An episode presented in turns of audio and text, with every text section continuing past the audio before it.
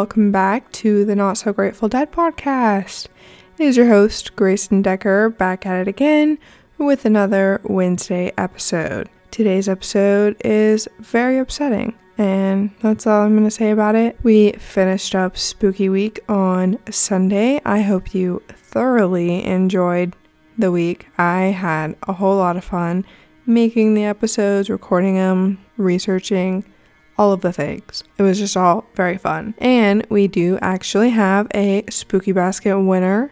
The drawing was not very big. There was, I think, maybe max 10 people, but that's okay. Uh, Allie Witzel is the winner of Spooky Basket, and that is my lovely sister in law. So, cheers to Allie. She entered and won. So that's exciting. And also, thank you so much, Allie, for supporting my podcast and being here. I really appreciate it. Makes me very happy. I have one show recommendation, and it's actually from my sister Mackenzie, who recommended it to me. So thank you, Mackenzie. But it is called The Patient, and it is on Hulu, and it has Steve Carell from The Office, Michael Scott. He's playing the main character He's a therapist, and a lot of crazy shit happens. So I think you should go watch it because it is phenomenal and I really like it. Well, I think that's about it. Let's get into this episode.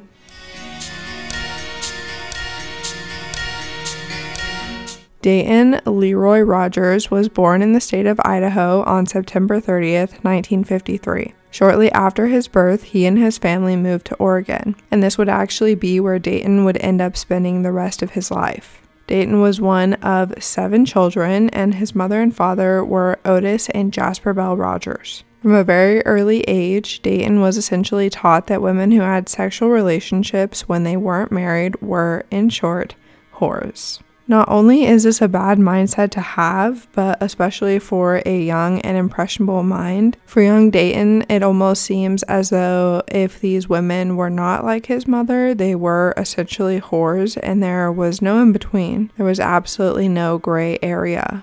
Dayton's father was also, along with putting these mindsets on his children, he was also physically abusive to them. So that is just not good. Not good for the mental aspect of a child. Very traumatic. In junior high, it is reported that Dayton Rogers had his first run in with law enforcement, and this was because he was shooting a BB gun at car windshields and essentially trying to just break them. Along with the mindset about women that his father had planted, just their conservative and religious mindsets. They basically had beliefs that women were meant to dress conservatively and modest, only ever showing their skin from the ankles down. And this does prove to be prevalent later in the story. So just keep that in mind. It is said that Dayton would actually watch his sisters undress, but specifically had this weird thing about his sister's feet and ankles. He was, in simple terms, obsessed with them, which is just fucking weird if you ask me. In 1972, Dayton Leroy Rogers was 18 years old and he was married to a girl who was 2 years 2 years younger than him, sorry. So she was just 16. He had started working as a painter, and during this time, Dayton really did not enjoy being in a monogamous relationship, so he began looking for women outside of his marriage. Dayton begins driving around Oregon, just looking for women, and he finds a 15 year old female hitchhiker. The two of them then went out to this field where they had sex, and Dayton takes her home and then the very next day, the two of them are out back at that field again, having sexual relations with one another. The second time the two of them had sex, it does not end anywhere near the same as the first time. And after the two of them had finished having sex, Dayton, with no provocation, takes a knife and stabs a girl in the stomach. Just stabs her randomly. It is reported that Dayton told this girl that he did this because she did not love him, and that this is because she had a boyfriend. For one, this is literally just the second time that y'all have met, so please just chill. And for two, you're quite literally cheating on your wife with this girl, and you're going to be upset with her for having a boyfriend. That is hypocritical as fuck but I digress. Dayton then takes this young girl to the hospital and is put he is placed on parole for four years, sorry, but not in prison. So that is just a little weird to me. He attempted to murder this girl because she just didn't love him after two times of meeting him, and he is just on parole for four years, not behind bars. Little wild, if you ask me. Dayton really began at this time changing into the terrifying man that we are going to discuss today. He began fantasizing about committing these terrible acts towards women, like trigger warning, raping them, and hurting them just physically. Not only is he fantasizing about these things, but these are the things that are getting Dayton sexually aroused. This hatred for women is sexually appealing to him, which just is sickening and uh, just gives me a terrible feeling in my stomach. It's so scary. This goes even further with Dayton because of the initial seed that was planted in his brain about hatred towards women. And this was because of his father's behavior, religiously speaking, about how women are less than men. In 1976, Dayton at this time is still serving the four year probation sentencing for the stabbing of the young girl he had picked up on the two separate occasions. He is also 22 years old at this point in our timeline. Dayton sees another opportunity when two young girls are walking alone in the rain, and they were just 15 and 16 years old. Dayton picks up the girls and he entices them to drink alcohol and smoke weed. He stops and parks a car eventually, and the three of them are just sort of hanging out for a bit. And this is before Dayton completely switches demeanors. Like they describe, he just literally goes cold. A whole switch is flipped in his brain. It's just wild. Dayton reaches down to the glove box of his car and he pulls out a knife and he uses this against the young girls while he hog ties them both. He then, trigger warning, rapes one of the girls, and after this heinous act, he realizes that his car is stuck in the mud where he had parked it, and so he decides that he is actually going to cut the ropes that he had used to tie these women up, and he does this so that they can actually help him push the vehicle out of the mud as if they're going to fucking help you, you piece of shit. Obviously, these women take off running the moment that they are cut loose and the doors to the car open. Who could fucking blame them? Not me. Of course you would run away. Why why why would they help you? Why? make it make sense. Dayton was actually not charged for the rape of the young girl, which I find absolutely disgusting, but he was charged with coercion. Not only was he charged, but he was charged while he was still on parole for the first act, the stabbing of the other girl. So Dayton Rogers did actually go to jail for five years at this point. Eventually, Dayton was released, but almost instantaneously, he was back out offending again. After this, Dayton would go in and out of prison many times due to trigger warning rapes, and sexual assaults. In 1982, Dayton was making bigger changes in his life, and he really had everyone convinced that this time he had been rehabilitated. Dayton was remarried and he had just had a kid, so things were really looking up for him. Not only was Dayton changing for the good in the family realm of things, but his family had actually started to frequent, frequently attend church, and he also went into business with his father in law. The two of them would repair garden machinery. Though Dayton at this point was seemingly doing really well, during his exit interview, he is asked about any regrets that he may have had. Dayton goes on to tell this exit interviewer that what he learned is next time not to leave witnesses, which this is fucking terrifying. Imagine this man saying this shit to you as you know that you can't do anything about it and that he had already been released from parole. They simply just had to let him go after such a gut wrenching statement coming from him. Just terrifying. August 7th, 1987, at 3 a.m., there are calls being reported to authorities that there is some sort of commotion going on outside of Denny's restaurant in Portland, Oregon. There were reports of screams and cries coming from the Denny's parking lot. When people from inside of Denny's start hearing these things, they all head outside to watch whatever is happening unfold. And this is when the nude, unconscious body of Jennifer Smith is found. Jennifer was just 25 at the time and she was a mother of two children. Jennifer had been brutally attacked, specifically with a knife. She had deep gashes covering her body, and not only the knife wounds, but Jennifer had been sadly, trigger warning, raped as well. Immediate attention is put onto Jennifer and saving her life, but as this is happening, the killer gets away in his truck. At the scene of this crime, there was a large amount of evidence left behind, and it seemed as though the killer had left in this huge rush, which, as we know, people saw him like flee the scene, so we, we know it was a pretty big rush. The actual knife from the attack was left behind in a bush, there was a shoelace, and then there was one tennis shoe. And then there were also many shooter bottles of vodka and orange juice found uh, like at the scene. Keep that in mind. As we just talked about, the killer did flee the scene in his truck, but one guest at the Denny's did actually follow him.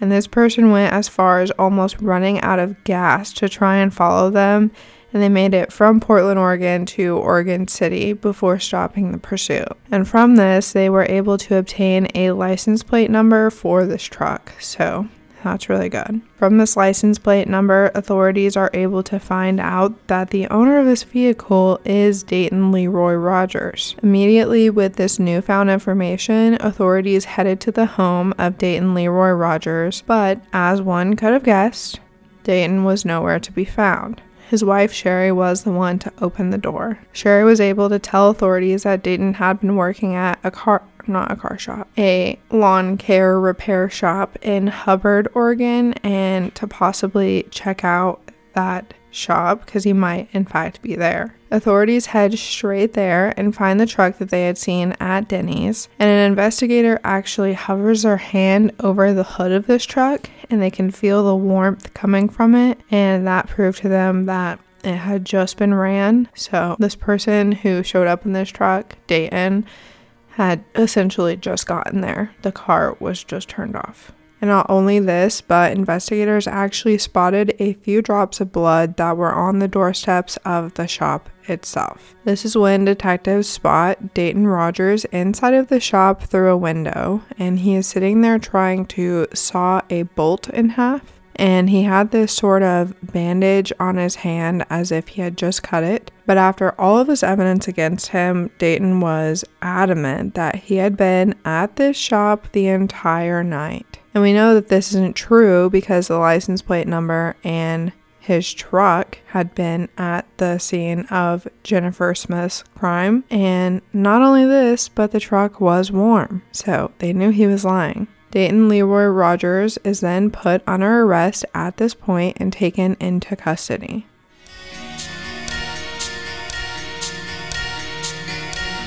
After the authorities had arrived on scene, they were able to get Jennifer Smith to the hospital, but despite all efforts, Jennifer sadly did succumb to her injuries. Upon further investigation, authorities find out that Dayton had a sort of routine at this point in his life. He would go home, have dinner with his wife Sherry and his son, and then after dinner, he would go back to work so to speak. Devastatingly, Sherry was under this impression that Dayton's business had just really been booming and he was just so busy working. And because of this, he had to work overnight. Instead of working overnight, however, Dayton was actually driving his vehicle up and down the red light district of Portland, Oregon. And the red light district is the area where the sex workers would frequent. He was actually very well known by the sex workers in this area, and he even had a nickname called Gambler Steve. Jennifer Smith was one of these sex workers that encountered Dayton Rogers. Once Jennifer Smith had been picked up by Dayton Rogers, he brutally attacked her, tied her up, and then he began stabbing her. Jennifer was actually able to escape the truck and she attempted to run away, but Dayton did catch up to her and he got on top of her and began brutally attacking her again. During all of this commotion, Jennifer had made it known that she was being attacked by screaming for help, which did gain the attention of the individuals inside of the Denny's restaurant. It was at this point that Dayton fled the scene of the crime, and as we talked about earlier, Dayton was followed by a bystander, and this is how he eventually got caught. When Dayton was 33 years old, he was arrested for the murder of Jennifer Smith. While authorities had Dayton in custody, he decided that he wanted to make a call to his father in law. And this was actually who Dayton was working with at this lawn care repair shop. When he called his father in law, he asked him if investigators had searched inside of the wood burning stove that was at the shop, but he wouldn't give him a reason as to why he was asking this. His father in law then decided to take this large magnet, and this was because the stove was still hot, so he couldn't actually dig through the debris at the bottom with his hands. So he uses magnet and he essentially hovers it over the bottom of the stove. And what he finds is shocking. Dayton's father in law finds about 15 different bra clasps and some other hardware that is later determined to be hardware from the match to the shoe that was left at Jennifer Smith's crime scene. Dayton's father in law then takes these fragments and puts them inside of a paper bag and he takes it to investigators. This proves to be a crucial piece of evidence, but there was more evidence waiting to be found than authorities probably wanted.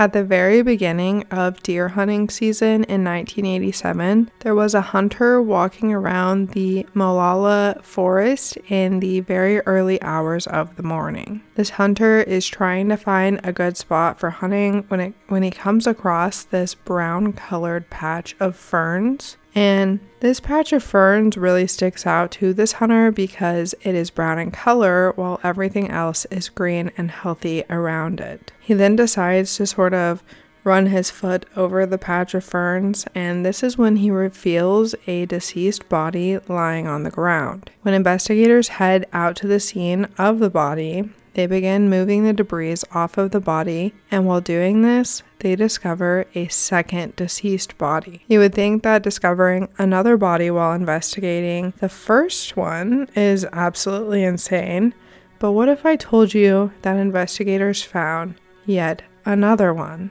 Well, sadly, this is what happened, and this made the total of bodies so far three, which is just absolutely insane. They were called out for one and they found two more. That's scary. Victim number one that was found had one missing foot, while victim number two had both of their feet missing. The feet had appeared to have been removed just right above the ankle, and all three of the victims were found completely nude. Right off the bat, after the discovery of the three victims, investigators decided to go a different route with the type of search that they would be carrying out. They decided that they needed to break this area up into 25 foot by 25 foot squares, and each square had a letter that was designated to it. They were really keeping good track of this investigation and all of the areas that they were searching. They then carried out a shoulder to shoulder search throughout these 25 foot by 25 foot sections, sorry. Uh, and they were trying to really just find any sort of anything that wasn't nature related. Anything was evidence because they had three unknown deceased individuals, and it was quite a big deal to get this figured out as soon as possible. This could be a serial killer. Throughout their search, investigators recovered a number of different mini vodka bottles and mini orange juice bottles. And they also found some shoelaces that were most likely used as a type of restraint. Just northwest of where the three victims were located, a fourth body was recovered.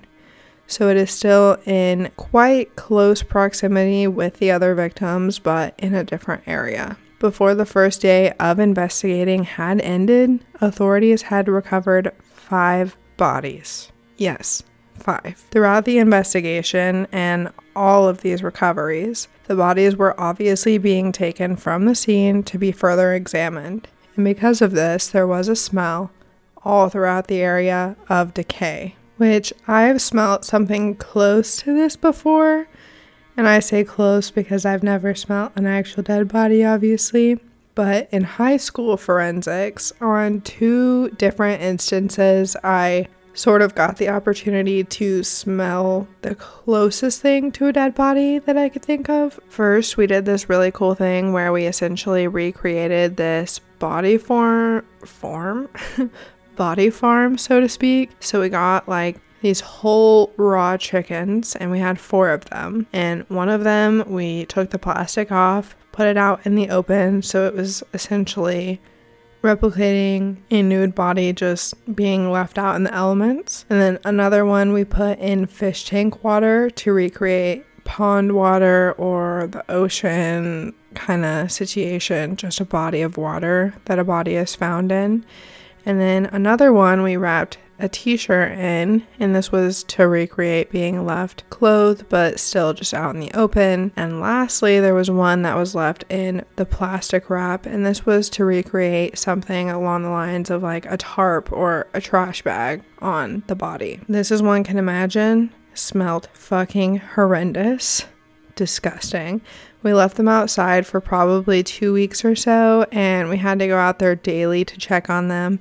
We had to measure the maggots, take pictures, the whole thing. And quite literally, you could smell those bitches from a mile away. They were so nasty. And literally, like, on multiple occasions, people fucking stole our chickens. And I, I still, I still don't get that. I don't get it. I don't know what they did with these rotting, maggot covered, disgusting ass chickens. But I remember both of the forensic teachers were getting so pissed off and they like even put a camera out there and these motherfuckers put a bag over their head just to go steal these decomposing chickens. I it just so stupid.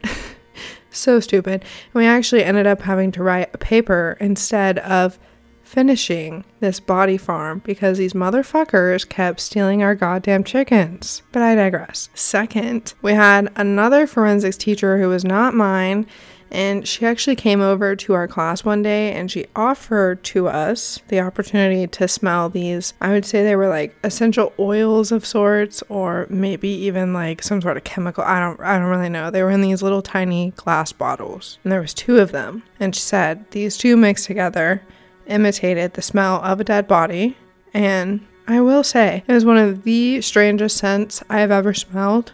It's very specific. It's almost sour. And to this day, I've never smelled anything remotely similar to it. So I think if I ever do happen to come across something like that, I will know. Because it is very specific and nasty. And it bothered me for a while. But, anyways, I'll move on. so, obviously, while investigators are removing these bodies from the scene, it begins to be too much for some of them. The smell is just too strong. So, two of them decide to take a walk to go smoke a cigarette and take a little break. The two of them walk about a quarter of a mile up the road to go smoke, and this is when they smell that terrible fucking smell again. Just 20 feet away from where they were standing is where they discover the sixth deceased body.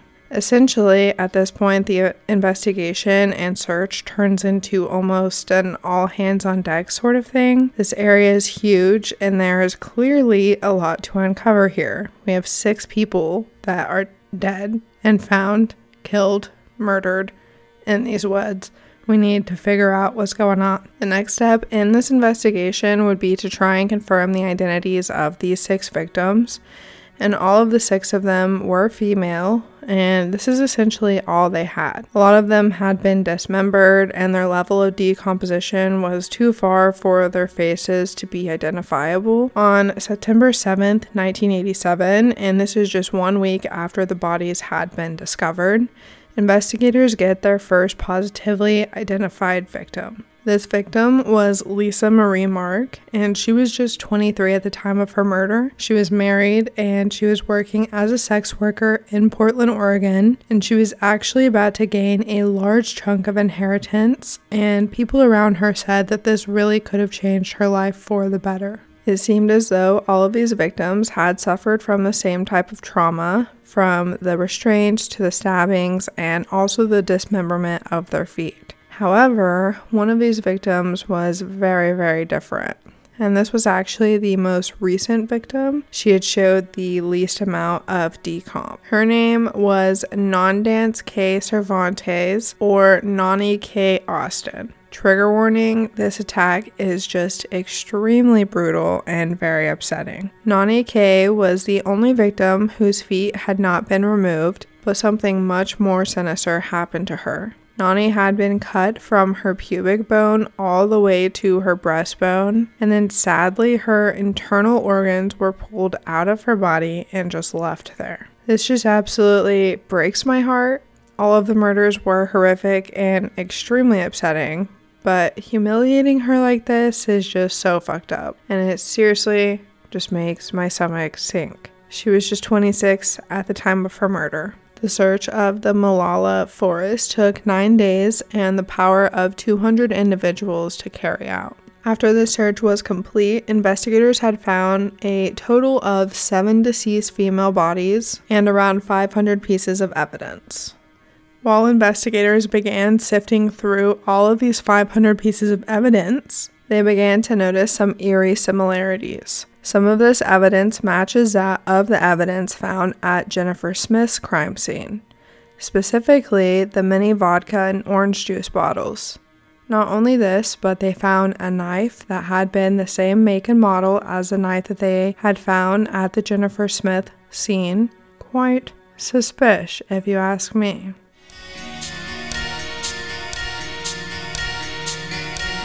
After following many leads, it seemed as though all of this evidence was pointing towards Dayton Leroy Rogers. Only six of the victims out of the seven were identified initially, and they had all been found to be young women who were at the time of their murder working as sex workers. It wasn't long before word had gotten out, and other sex workers in the area began flooding the tip line. They had all been calling about this man who had picked them up and taken them out to the Molalla forest, and all of these women stated that Dayton Rogers was that man. Detectives then go speak to this to these women in person, and there was about 30 of them in total who came forward, which is just so many women. It's sickening. All of these women share the same story, but not only this, they share that Dayton had this very intense foot fetish. He would comment about the women's arches on their feet and he would rub their feet while also,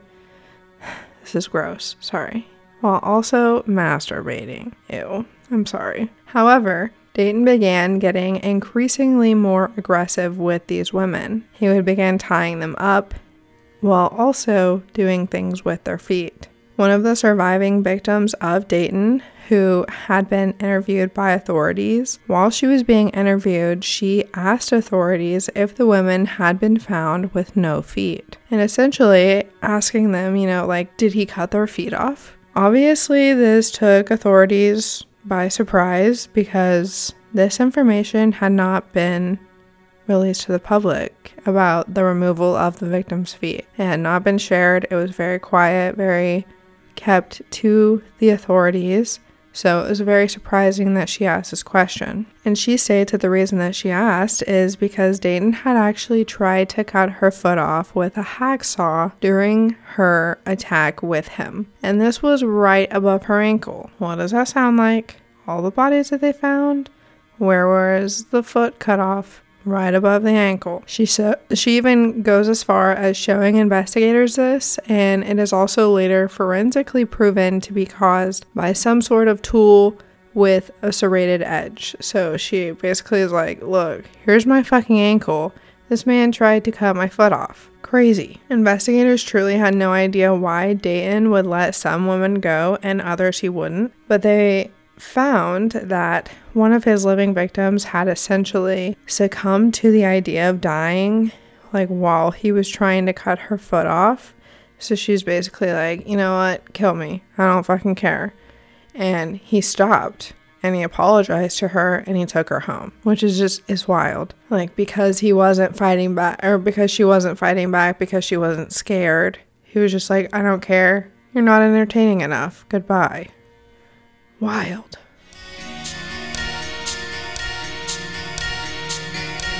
In February of 1988, Dayton Leroy Rogers is tried for the murder of Jennifer Smith. During this trial, he tried to say that Jennifer was the one that was attacking him with a knife and she was trying to rob him. This obviously does not work, and Dayton Leroy Rogers is found guilty of aggra- ag- oh my god, aggravated first degree murder. I am so sorry. and he was sentenced to life in prison. On March 30th, 1989, the Molalla Forest murders go to trial. Investigators had to prove that Dayton was guilty of six different murders, so this was a huge case.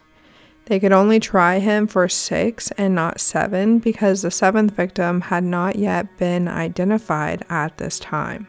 The jury deliberated for six hours and decided that Dayton Leroy, Dayton Leroy Rogers, sorry, was guilty and he was given the death sentence. The death sentence has been overturned on three separate occasions, but it always reverts back to the original sentencing each time. And he actually, even at one of these overturning the death sentence trial kind of things, he talks to the jury and he apologizes and it's just so feel like you can tell that it's forced, tell that it's rehearsed, just not sincere at all. Still very cold, even though he's trying his hardest to show emotion. It's just, it's crazy. Eventually, in 2013, the seventh victim was identified as Tanya Johnston, and she was just 18 at the time of her murder.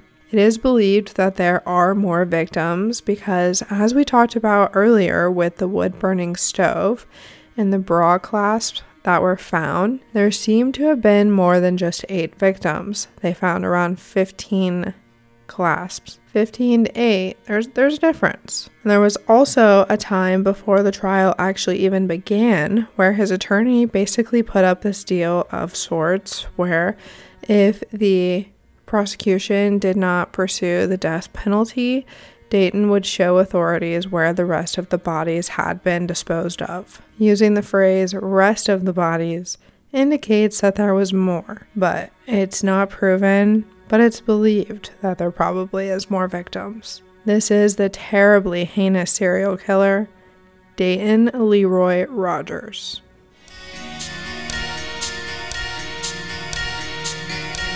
All right, everyone. So that brings our Wednesday case to a close.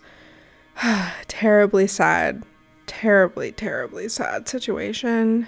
I am very happy that he is behind bars and is living his life out in prison because he deserves it. I think that's about it. Uh, I hope, genuinely, I hope that you enjoyed Spooky Week please reach out to me and let me know if there's anything that you would like for me to change for next year or if you kind of want to do the same thing, whatever. I just kind of want to know how you're feeling about the whole thing. And I think that's about it. Go follow me on my social medias and I'll tell you those here in a second. But yeah, I love you and I hope you enjoyed the episode. All right, my socials are email the not so grateful dead pod at gmail.com website the not so grateful dead.podbean.com instagram the not so grateful dead underscore podcast tiktok the not so grateful dead pod and facebook the not so grateful dead podcast with grayson decker. All right. I love you guys. Have a wonderful rest of your week and i will see you for sunday's episode. Bye bye